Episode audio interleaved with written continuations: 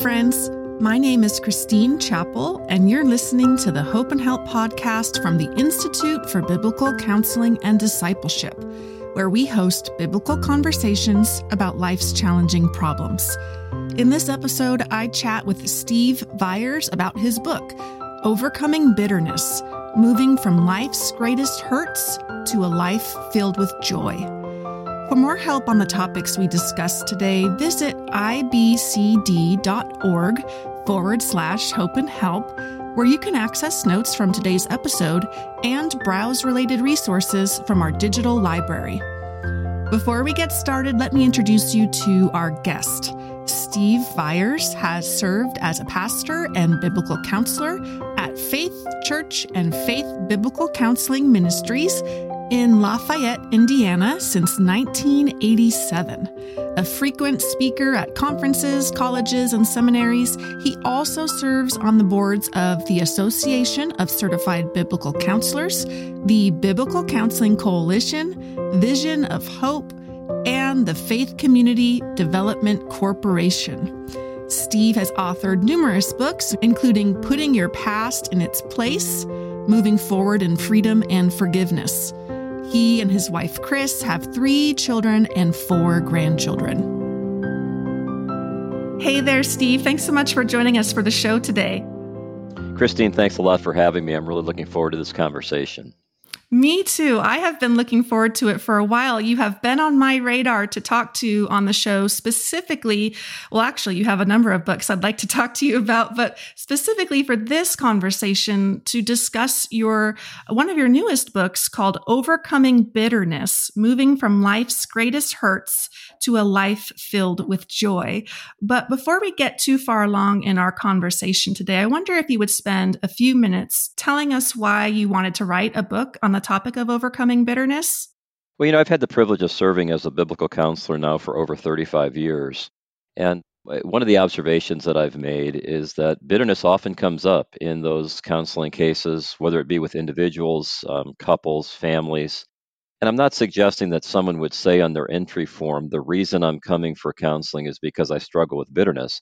In fact, I, I think it would be rare for someone to say that.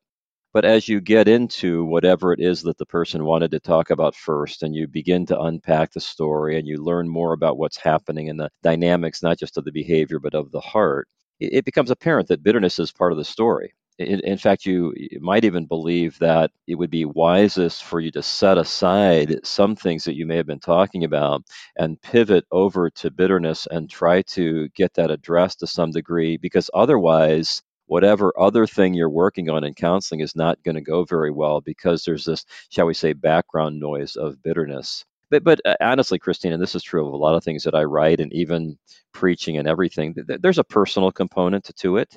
Um, I've had the privilege of serving at the same church now for over 35 years. It's been a marvelous privilege. I, I'm living my dream, so to speak. So there's many, many blessings, but there's also some disappointment there's some pain, there's some hurt. So I, I, struggle with bitterness. I have to work every day at how am I going to process that hurt? How am I going to process those disappointments? And the older you get, the larger the pile gets. And, and so it's just something, it was good for me. Um, as I started thinking about, you know, that particular response may have been coming out of a bitter heart. You need you need to work on that. And, and you know, I, I have no trouble acknowledging as a pastor that I struggle with bitterness. And it's it's interesting to me that for some people, they're surprised by that. I was just down in the Dominican Republic doing a series of talks, including a conference on bitterness, and it started on Friday night. Uh, the church was just completely packed.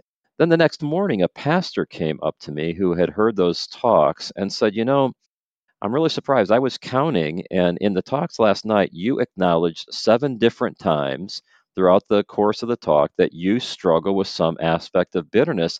He said, I'm not used to hearing pastors be that open about ways that they are struggling. And, and that struck me as odd. My predecessor, Bill Goode, who was a leader in the biblical counseling movement in the very early days, used to have a saying around our church that there's only one perfect person around this church. That's the Lord Jesus Christ. And the rest of us are just trying to grow to become more and more like him. And so, why did I write the book? I see it in counseling, but I also see it in the life of the guy whose face I see in the mirror every morning, namely myself. And so I, I wanted to do more of biblical study to help myself and those God has placed around me to grow. I wonder now, as we move into the topic, if you would help us to define bitterness, maybe what it means to be bitter from a biblical perspective. Yeah, you know, this is one of the reasons I think we should just love the Word of God when we look at this topic through the perspective of definition. Because the, the words in the Bible, in the Old Testament, Mara, in the New Testament, Pikria, it's a very picturesque word group in Scripture. And, and that says something about how much God loves us, that He chooses terminology that grabs our attention. Because, you know, the word, just in terms of the way food would taste, something that's sour, that's brackish, um, we, we know how that tastes. Well, God picks up that exact same word group and he talks about how it's possible to, to live in that particular way. And so one of the Bible dictionaries defines the word group like this it's the poisonous putrid bile from the gallbladder, or the gallbladder itself, or the poison of snakes. There's our loving God trying to grab our attention. This is what bitterness is like. This is what it feels like to be bitter. It's the, the poisonous bile of the gallbladder. Yeah, we, we know what, what that feeling is like. There's other English definitions feeling angry, hurt, or resentful because of one's bad experiences or a sense of unjust treatment. Or another English dictionary, inner emotional feelings of deep sorrow or an outwardly directed anger that, that cries out. But what an incredibly powerful series of definitions that help us begin to understand yep, that was a bitter thought. Yep, that, that was a bitter desire. Those were bitter words. That was a bitter action. And, that's the other aspect of the definition that I think is very important. And, and honestly, it somewhat surprised me as I got involved in study because the Bible does use bitterness in three very distinct um, ways. One is bitter behavior. That's the one that I think we would think about first. Like Ephesians 4 31 and 32, let all wrath and anger and bitterness be put away from you with all malice. Well, that, that's bitter behavior we know we should not speak in a bitter way. We shouldn't act in a bitter way. However, when you start drilling into the scripture, it also speaks about bitterness in two other ways. The, the one that surprised me was bitter circumstances. It, it, struck me how often in the Bible, when you see the word bitter, it, it's not something I do, it's something I face. Uh, so, for example, you have sweet Hannah in the Bible, and um, she's struggling with infertility. And, and I realize even when I raise that topic, I'm sure many of your listeners are struggling with infertility. So, as a man, when I raise that topic, I'm always very cautious because I know that's very, very painful, which is the point. Because the scripture goes on to say that Hannah had a rival who would provoke her because of her infertility in a bitter fashion. Think about how hard it would be to already be struggling with infertility and then to have somebody mocking you about it. The, the Bible refers to that as a bitter circumstance. It wasn't Hannah's fault. She, she had nothing to do with it. it. It had to do with a circumstance, the sinful treatment of someone else. Another example of that is Joseph. It's fascinating on Jacob's deathbed. He, he brings his sons around and he talks to them about the way they've lived their life, the, the future they should express. And when he gets to Joseph, he, he says the, the, the archers shot bitter arrows at you. You talk about an awkward moment. Who was he talking about? He was talking about Joseph's brothers. Now, here's an, another example of someone who Joseph did not bring that on himself. Or we also read when the children of Israel were enslaved, that the Egyptians tasked them with, with bitter work circumstances. And so now we understand bitterness isn't just something that I do. Bitterness is a condition I face. And that means that for me, for you, for every one of our readers, every one of our listeners, every one of our counselees, we all have bitterness in our life in the sense that we're living in a sin cursed world and we face bitter circumstances each and every day. So then that leads to this question from a definitional perspective Well, if we face bitter circumstances each and every day, does that mean I have to become a bitter person? Then why would God say, don't be bitter in my behavior? Well, the, the, the third aspect of the definition, and it's really the, the connecting piece, is the possibility of having a bitter heart. Proverbs 14:10 I think is one of the most powerful verses on this topic that the heart knows its own bitterness. And so that's where this war is going to be fought and Lord willing that's where the war is going to be won. So again, we all face bitter circumstances. We cannot get away from that in this life. But God says we're not to respond in a bitter fashion. And the way we obey that through the power of the gospel of Jesus Christ is by doing battle with these matters at the level of the heart. Just building off what you were saying, Steve, uh, it reminded me of a quote that you wrote where you said that bitterness is not first a response, it is first a reality. And so I love the fact that you're really driving our focus to that. And I wonder if you could tell us, you know, on our quest to overcome bitterness, why is it important for us to acknowledge the fact that it is first a reality? Yeah, you know, I think it's wise for each one of us to ask ourselves the question Do I have any bitterness in my life? It's certainly wise when we're talking to our friends and in a counseling situation to ask the question Do you think you have any bitterness in your life? The, the correct biblical answer to that question is always yes. It's always yes. This side of heaven, living in a sin cursed world, we're always going to have disappointments. We're always going to have hurts. That's part of the human experience. And so, if we're unwilling to acknowledge that, then it's highly likely we're not doing business with it in our hearts. And, and, you know, the book of Hebrews has a powerful discussion about bitterness in chapter 12. And what the writer of Hebrews says is see to it it's the Greek word episkopeo. Be, be very, very careful that no root of bitterness, that you come short of the grace of God, and that no root of bitterness springs up, causes trouble, and defiles many. But see to it. It's almost like you're a gardener who's looking very, very carefully for weeds. And so we all face bitter circumstances. The question is, am I going to be honest about that? And then am I going to give attention to what's going on in the heart in the way I'm responding to the disappointments and the hurts of life? Because otherwise, my heart is going to become like a very weedy garden. There's going to be bitter thoughts growing up, there's going to be bitter desires growing up, and invariably that will result in bitter behavior over time.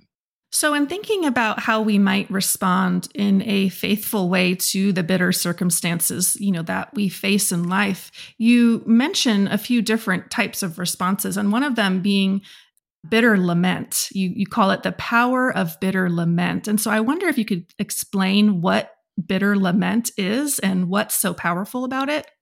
Well, I believe part of our sufferology, part of the way that we handle trials and difficulties in this life is to learn how to cry out directly to God. And it's interesting when we study the book of Psalms, which is our worship hymnal, so to speak, that at least a third of those Psalms are written in the minor key.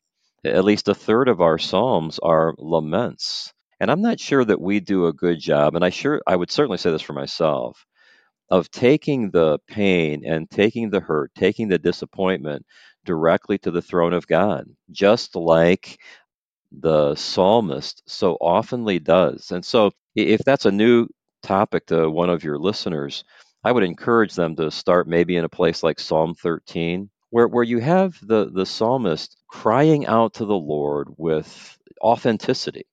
Here's my hurts. Here's my pains. Here's my questions. I, I think we, to be honest with the text, we would even have to say, here's my complaints a commentator writing about Habakkuk, which also contains a very clear lament at the beginning of the book, said this eh, God's the friend of the honest doubter who dares to talk to God rather than about him. That's really what lament is. So, how do I process these bitter circumstances? I go directly to the Lord. Another great verse, Psalm 61, 1 and 2 Hear my cry, O God.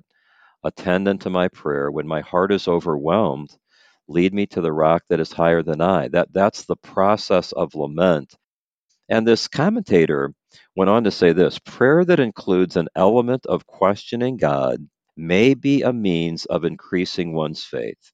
Expressing doubts and crying out about unfair situations in the universe shows one's trust in God and one's confidence that God should and does have an answer to humanity's insoluble problems. I fully agree with that. And a, a, book that has recently been written on the topic of lament was from one of my friends here in Indiana, down in Indianapolis, Mark Vroegop, who wrote the book Dark Clouds, Deep Mercy. It's a book about lament.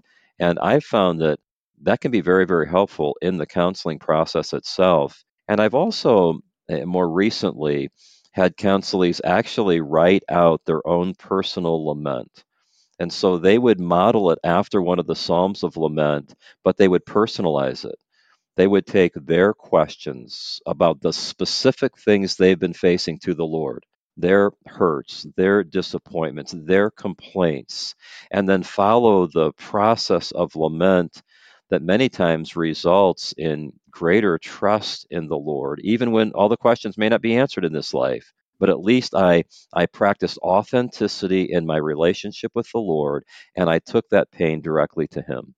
We actually spoke with Pastor Mark about practicing lament on the show some episodes ago. And so, if you are interested after listening to Steve talk about this topic, you can scroll down in the show notes and click the link there, and that will take you to a page on IBCD's website where you can check out that episode on hope and help for practicing lament. So, that might be a good supplement to this conversation today. Uh, Steve, it also may be a surprise for our listeners to learn how frequently the scriptures talk about the place of crying bitter tears and how doing so can become a means of grace that motivates us toward meaningful action. There was a section in the book where you talk about this that was especially refreshing to me. So I'd love for you to unpack what bitter tears are well, and I don't know that when the Bible talks about bitter tears, that it's always speaking about literal tears. I, I, think each one of us processes emotion in different ways, and I'm I'm certainly not taking the position that unless a person is physically crying on a regular basis, then they're not honestly going through the progressive sanctification process. That, that that's not what I mean. But what I'm talking about is the tendency on the part of some of us to just ignore the emotional pain, to act as if it didn't exist. It's more of a big boys don't cry mentality.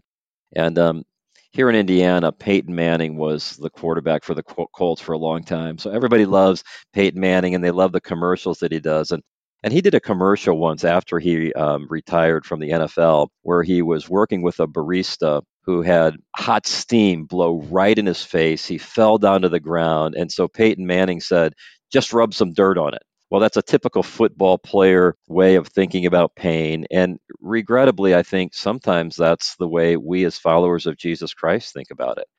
Eh, maybe we believe that well i'm always supposed to have this plastic smile.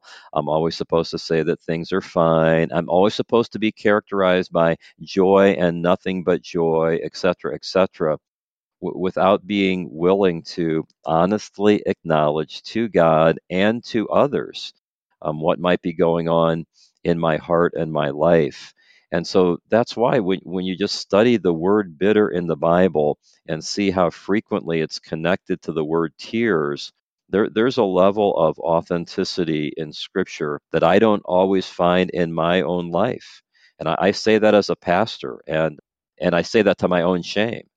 And I, and even as I read Pastor Vroegop's book and considered the issue of lament more thoroughly than I had before, it wasn't as a academic exercise for a sermon or even a professional exercise to be a better counselor. I had to think about that in my own heart and life. And, and I do believe that I have to work, even as an older man at this point in the ballgame, I have to work at being more honest and authentic about what is happening around me and what is happening in me and the price of not doing that is I'm not going to be motivated to go to the throne of God to receive the kind of grace and the kind of help that I so desperately need. Yeah, I really connect with what you just said. It reminded me of a time a few years ago where our family had a house fire and I found myself, you know, basically feeling allergic to tears that I would sense tears wanting to come or just from overwhelm and all of the different distress that we faced and being displaced from our home and what rebuilding would look like. And I, I just noticed in myself this, this reflex almost to, like you said, stuff that down ignore it. I can be strong. I'm going to get through this. I'm trusting the Lord. It's going to be okay. And, and somehow I just began to feel like, why are you being allergic to tears right now? Like there's nowhere in the Bible that says thou shalt not cry tears when distressing circumstances or bitter circumstances take place. And so I appreciate your encouragement to authentically engage those emotions when they come instead of avoiding or ignoring them, because that is a means of grace to communicate through lament to the Lord in that way. So thank you for that. It's interesting that you would use that illustration because just this past summer, my family and I, we live in a small subdivision of five homes, completely surrounded by ravines. And so it's a, it's a beautiful setting in which to live. And our next door neighbor had a just a gorgeous log home. And um, they were in Europe, and um, their home caught fire. And so, me and the neighbor on the other side grabbed hoses and we did everything that we could to save our neighbor's house. But we weren't able to. By the time the fire department got there, it was engulfed in flames and literally burned to the ground.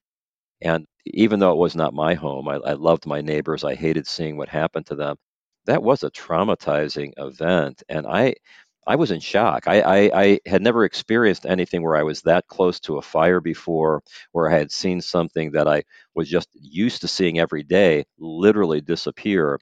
And um, that was a traumatizing event for me. And so, even trying to figure out how to process that as a neighbor was challenging. And I just can't imagine what it would be like for someone where it was their house. So, just to try to figure out now, what does lament sound like in this situation?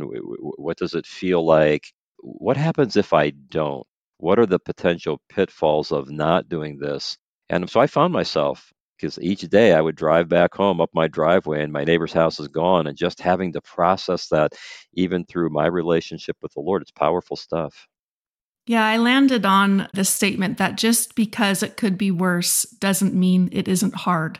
Nobody died in the fire, Yep. Right. And it could have been worse, but I didn't need to live in that space of, oh, that means that everything's fine.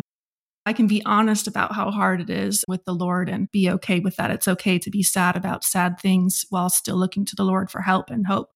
Well, Steve, we've spent a good amount of time taking an honest look at what you call, quote, the poison of bitter circumstances. But I'd like for us to segue to taking an honest look at when bitterness becomes sinful. And you write that, quote, sinful bitterness in the heart always begins with misplaced desires. Why is that true? Well, I think that's true in sanctification in general. One of the more important verses in the New Testament about how we grow and change is James 1 14 and 15. And it's comprehensive. Every man is tempted to sin when he's drawn away of his own lust and enticed. Then, when lust is conceived, it brings forth sin. Sin, when it's finished, brings forth death. And so that tells me that sin begins with what I want. And so it's very wise for all of us, and certainly in the counseling room, we're not we're not behaviorists. We're, we're dealing at the level of the heart. And so ultimately, we do want to find out what am I wanting so badly that I'm willing to sin when I don't get it, or, or what am I wanting so badly that I'm willing to sin in order to get it what do I characteristically want that gets me in trouble? Or what do I want from a particular person or a particular situation that gets me into trouble? And those are contemplative moments. I, I don't generally have that kind of thought while standing in line at a fast food restaurant. I have to purposely ask the Holy Spirit to help me carefully evaluate in given situations what is it that I'm wanting and back to bitter circumstances um, that we all face. I, I, can't change that. We, we live in a sin cursed world. I, I can't necessarily change those bitter circumstances, but I can carefully ask now, what does that bitter circumstance reveal about the um, identity of my true God, my functional God? Because my desires, it's it's an expression of worship. We're, we're not passive victims. That's a very important biblical truth, I think. We're active worshipers. I can't control what others are doing to me, but I can control what I choose to think, what I choose to want, who I choose to worship in that moment. That's the playing field on which bitterness and the battle of bitterness is going to be waged is am I going to let the power of the gospel help me contemplate, evaluate the nature of my thoughts, the nature of my desires, And if they're pleasing to God, to pursue them. But if they're displeasing to God, to confess them, to put them off and replace them with what's right. That's the bitterness battlefield. And in the power of the gospel, it can be won at that level. You also write that, quote, a biblical understanding of God's discipline in our life is one of the most important keys to avoiding sinful bitterness. So, how then are those who have been made to face bitter circumstances to rightly think about the topic of God's discipline in their lives? Yeah, I realize that's not a very popular topic, and I, I don't hear many people saying much about God's discipline. However, as I mentioned before, Hebrews chapter 12 is one of the seminal chapters in the Bible about bitterness. Well, the chapter doesn't begin in bitterness. It begins by talking about God's fatherly discipline. And I think what trips many of us up is when we think discipline, we automatically think punitive. In other words, I'm receiving some sort of a consequence for something bad I did.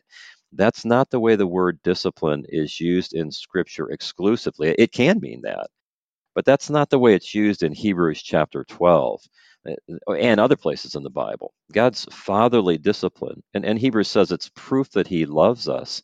It's God allowing a, a mixture of blessings and trials in my life perfectly blended to help me become more like Jesus Christ the day God stops allowing that kind of discipline in my life, according to Hebrews, would be a day He doesn't love me.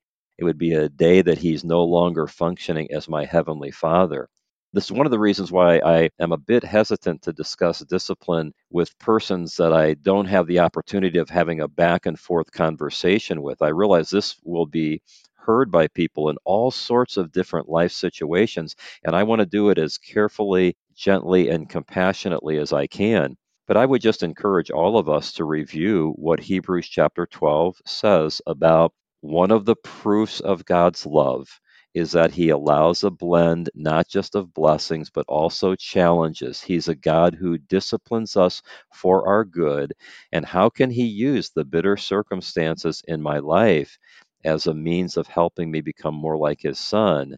And if I reject his discipline, if I spurn his discipline, if I refuse to be thankful for the difficulties in my life, that's part of what sets me on the path of bitterness. Because remember, Hebrews 12:15 says, "See to it that no one comes short of the grace of God." His grace is available to help me handle these bitter circumstances. But if I choose to kick against them or not believe there's any value in them, that's where the root of bitterness starts. And it's a root of fundamentally of unbelief.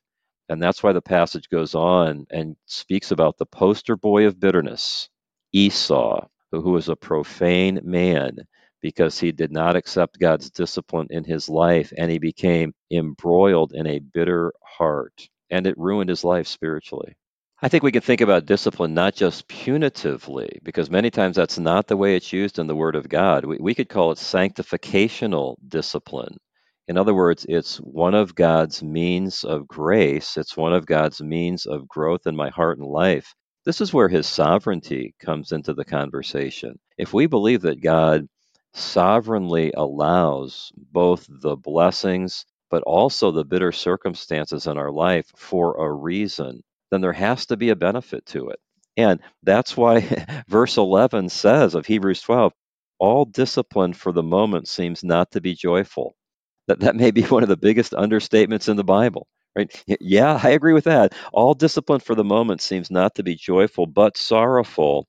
Yet to those who have been trained by it, afterward it yields the peaceful fruit of righteousness we just had a situation in our church where we had a, a young couple that was heading for Japan. Um, he had just graduated from our seminary. He and his wife were just beginning to uh, raise their support. We were so excited for them. She started feeling poorly, went to the doctor, received a diagnosis of cancer, and died within six months. And so we just recently had her funeral there's so much about that that hurts. I'm not even going to pretend that there's not incredible pain, unbelievable questions on the part of our entire church family, this man, her parents, etc., etc. It's such a hard, hard situation. And yet it was interesting to hear him during the funeral because the husband actually spoke as a, a, young seminary graduate. And he began to talk about some of the ways that perhaps God could use that in his ministry in Japan. I wouldn't have wanted that for a second. If I was the sovereign God, I would have voted against it. But I'm not the sovereign God. And I do believe that He allows all sorts of trials, bitter circumstances in my life and in the life of others, in part to help grow me. He, has my best spiritual interest in mind.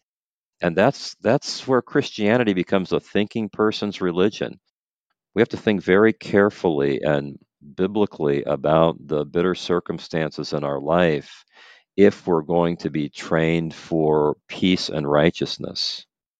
Yeah, I love that phrase, training in righteousness. And I think it has taken me a number of years to start thinking in that way when bitter circumstances come what can God bring from this? What can I learn, right? Because, like the verse you just talked about, those who have been trained by it insinuates that there's a willingness to be trained mm-hmm. and a willingness to receive the instruction as it comes, even though it's not pleasant in the moment. And so, thank you for helping us to think a little bit more in depth about that. What we're talking about today is just scratching the surface of what you cover in the book.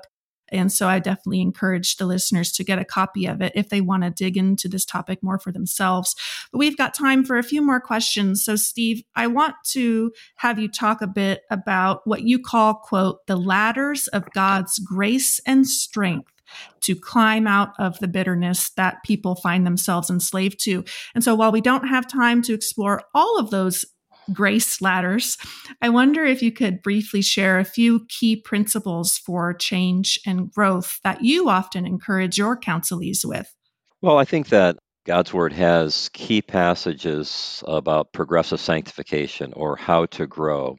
And that's one of the things I love about God's Word. It doesn't just tell me what I'm supposed to be, but it tells me how to get there. I also love the fact that, that God is a specific God, and, and the Bible is a very precise book. It, it's very hard. We, we say it this way around our counseling center and our church you, you don't grow in fuzzy land. Um, we have to get down to what are the specific desires? What are the specific thoughts? What are the specific words? What are the specific actions? And one of those key passages about growth in the New Testament is Ephesians 4 22 to 24. It's the put off, put on passage. And, and it, it, tells us something about growth that is different than the way people in our world often think about growth and change. Because if you ask any many people, well, how do you change? Well, it's by stopping what's wrong. Well, that, that's not the biblical answer. Biblically, we put off what's wrong, but we replace it with what's right. And that's not just a behavioral concept. That that's true in my heart as well. So I could apply that exact same thing to my thinking, that exact same thing to my desires. It's not just a matter of specifically identifying what is wrong that needs to be stopped, but also the discipline of replacing it with what's right. So we often use um, just simple questions to remind us of that around here. One question is, when's a liar no longer a liar? Many would say, well, when he stops lying. No, biblically, when he stops lying and he starts telling the truth. Or when's a thief no longer a thief? Many would say, well, when he stops stealing. No, biblically, when he stops stealing and he starts working and giving. And of course, those are the specific examples that are used later in Ephesians 4 just to flesh out what the put off, put on principle looks like. And so, eh, how does that apply to the matter of bitterness? As I consider bitter circumstances that are troubling me, Eh, one of the questions I have to ask is, now, what, what are you wanting in that moment? And so, for example, for me as a pastor at the same church for 35 years, what do I want? Well, I want everybody to be pleased with me. I want everybody to think that I'm a good pastor. I want everybody to say nice things about me all the time. You know, that can become an idol. It can become a God that I worship. And you can tell how strong that desire is by how I respond when somebody isn't pleased with me, or when somebody is critical of me, or when somebody is disappointed with me. And if I'm not careful, that can spin me off into all sorts of bitter responses. Um, I'm going to complain about it. I'm going to gossip about that person. I'm going to be depressed. And, and I need to do battle with that at the level of the heart. That's, a, that's an idol. I ought to want to be pleasing to the Lord, but recognizing that in this life I'm imperfect. And so I'm going to disappoint people. I'm going to fail. And instead of lusting after, I must always have people who are always pleased with me, complimenting me. I need to say, listen, my, my stand before God is in the finished work of Jesus Christ. And my identity is in his righteousness, not mine. Therefore, I'm not going to be ruled by what people think but I'm also going to be open to their criticism because, generally speaking, there's at least a, a nugget of truth in everybody's criticism. And if I'm worshiping being always thought of positively, I'm going to miss that growth opportunity. So, so there's a there's a specific desire in response to a bitter circumstance that I just need to do business with. And we could do the exact same thing about our thinking. We can certainly move into bitter speech you know, even as a pastor, it's possible to talk in a very bitter way.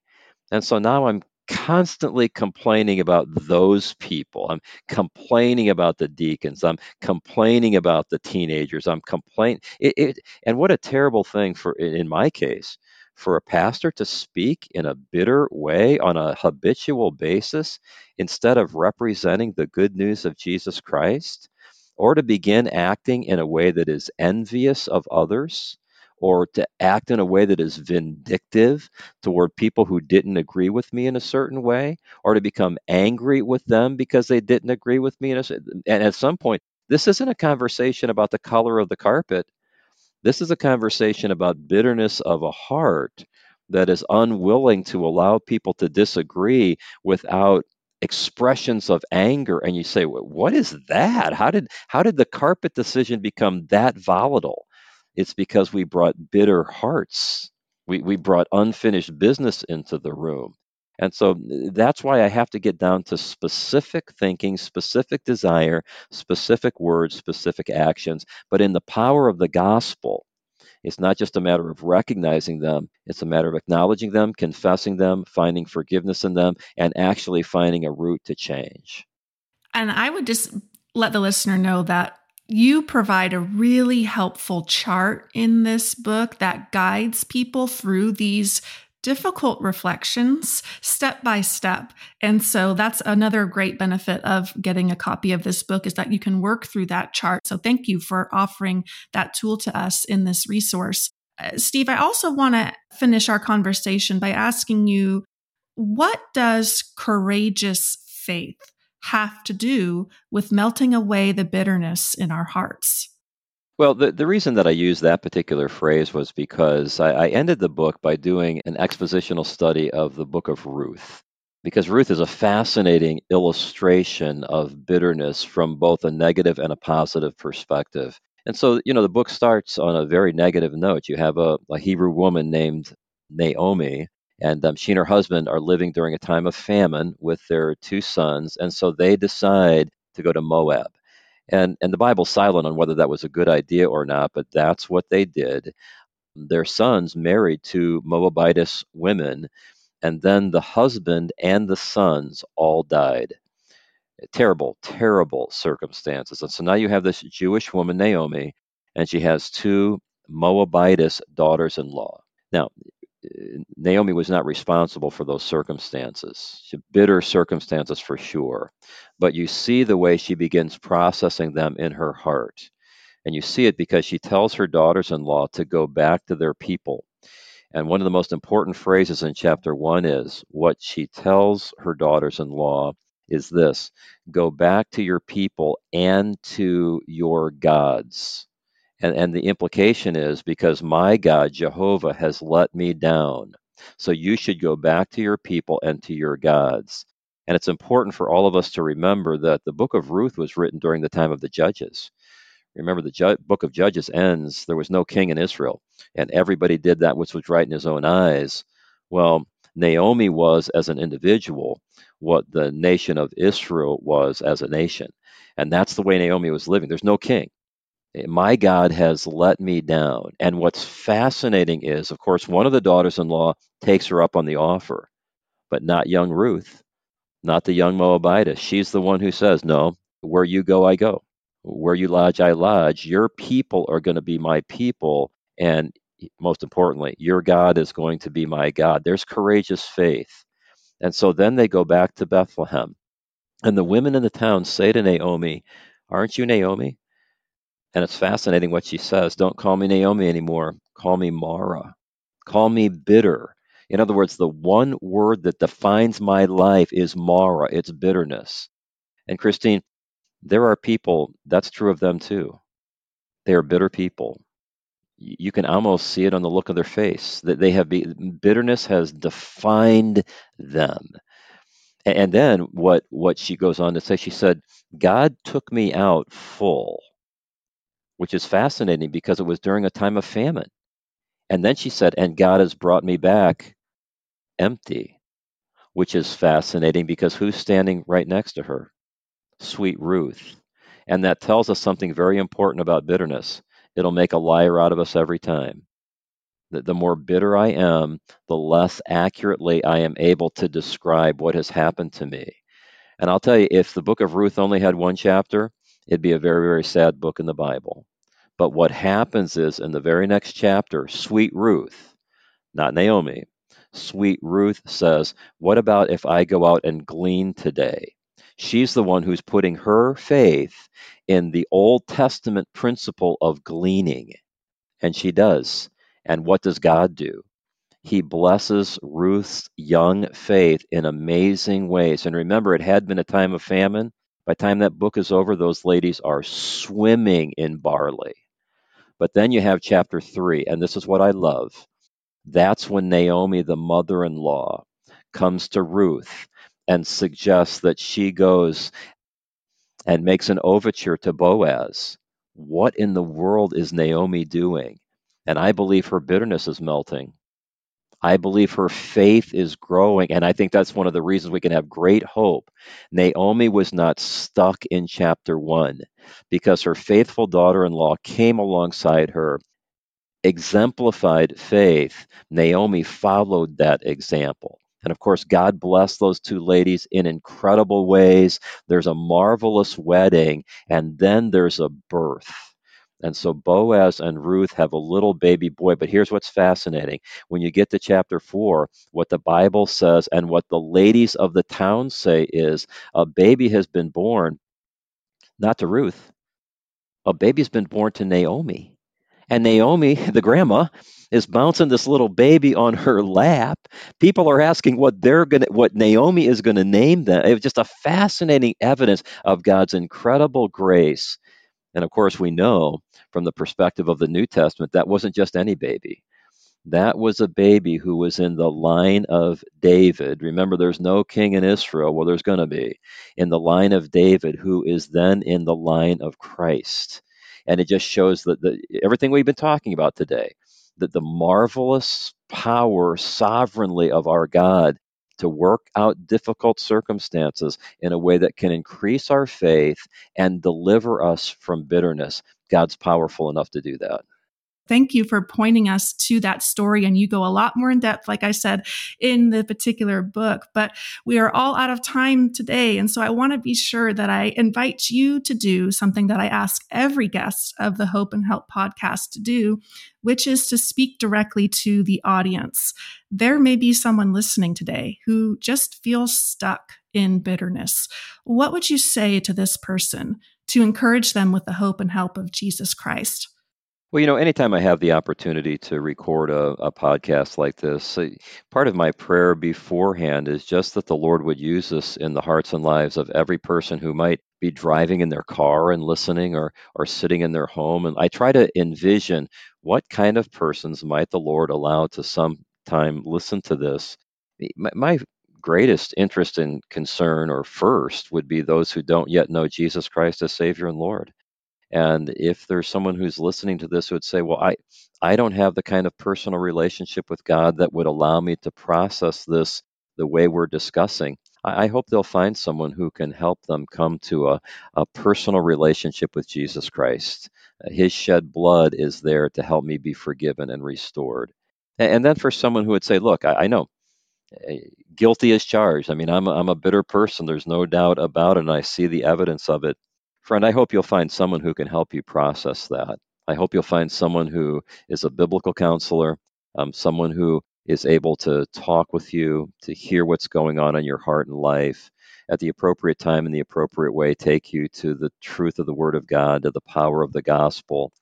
You, you don't have to be a Naomi chapter one person forever. I think that's kind of the summary. The the book of Ruth has four chapters, not one. And just because I might be living in a bad chapter doesn't mean I'm living in the final chapter. And and these bitter circumstances, I know that they're hard, but they can lead us to Christ. And and here's the last thing I would say. You know, the Passover meal was designed by God for this very reason. And he told his children, the children of Israel, every year to have that meal. And it always started with bitter herbs. That was Egyptian food bitter herbs, food that was indigenous to Egypt. So God did not want them to completely forget what their enslavement had been like. And you can imagine eating a meal, bitter herbs. Wow. But it doesn't end there. Then you have unleavened bread. And who doesn't love freshly baked bread? And now the sensation is changing. But what is that preparing you for? Well, it's the delicious, savory taste of the Passover lamb. And so, as we're authentic about what's happening with bitterness in our life, it can take us more richly to a relationship with our wonderful Savior that is life giving and life sustaining, and the kind of sweetness that only comes from Him.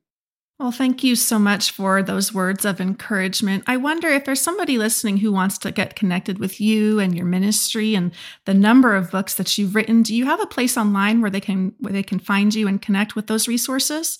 Our church's website is faithlafayette.org, and um, that just shows the various cluster of ministries that we're involved in. It has all of our contact information, my email, and all that sort of thing. I'm more than happy as my schedule allows to interact with people who might have additional questions or to connect them with someone who might be closer to them that can help them get um, additional resources and help. So always go to our website and feel free to contact me if I can serve you. Awesome. Well, thank you again so much for taking time out of your very busy schedule to talk about your book, Overcoming Bitterness Moving from Life's Greatest Hurts to a Life Filled with Joy. I was so blessed by this conversation. I hope our listeners have been as well. So, thank you so much for joining us for the show today. Christine, it was a privilege to talk with you today. I really enjoyed it. Before we let you go, I'd like to remind you to visit ibcd.org forward slash hope and help. There, you can check out the show notes from today's episode. If you enjoyed today's conversation, why not subscribe to the podcast? That way, you'll be notified when new episodes release. Also, please don't keep the Hope and Help podcast a secret. If you know someone who could be encouraged by listening to this episode, please do them a favor by sharing it. Thanks so much for listening to today's show. Be sure to join us next time on the Hope and Help podcast.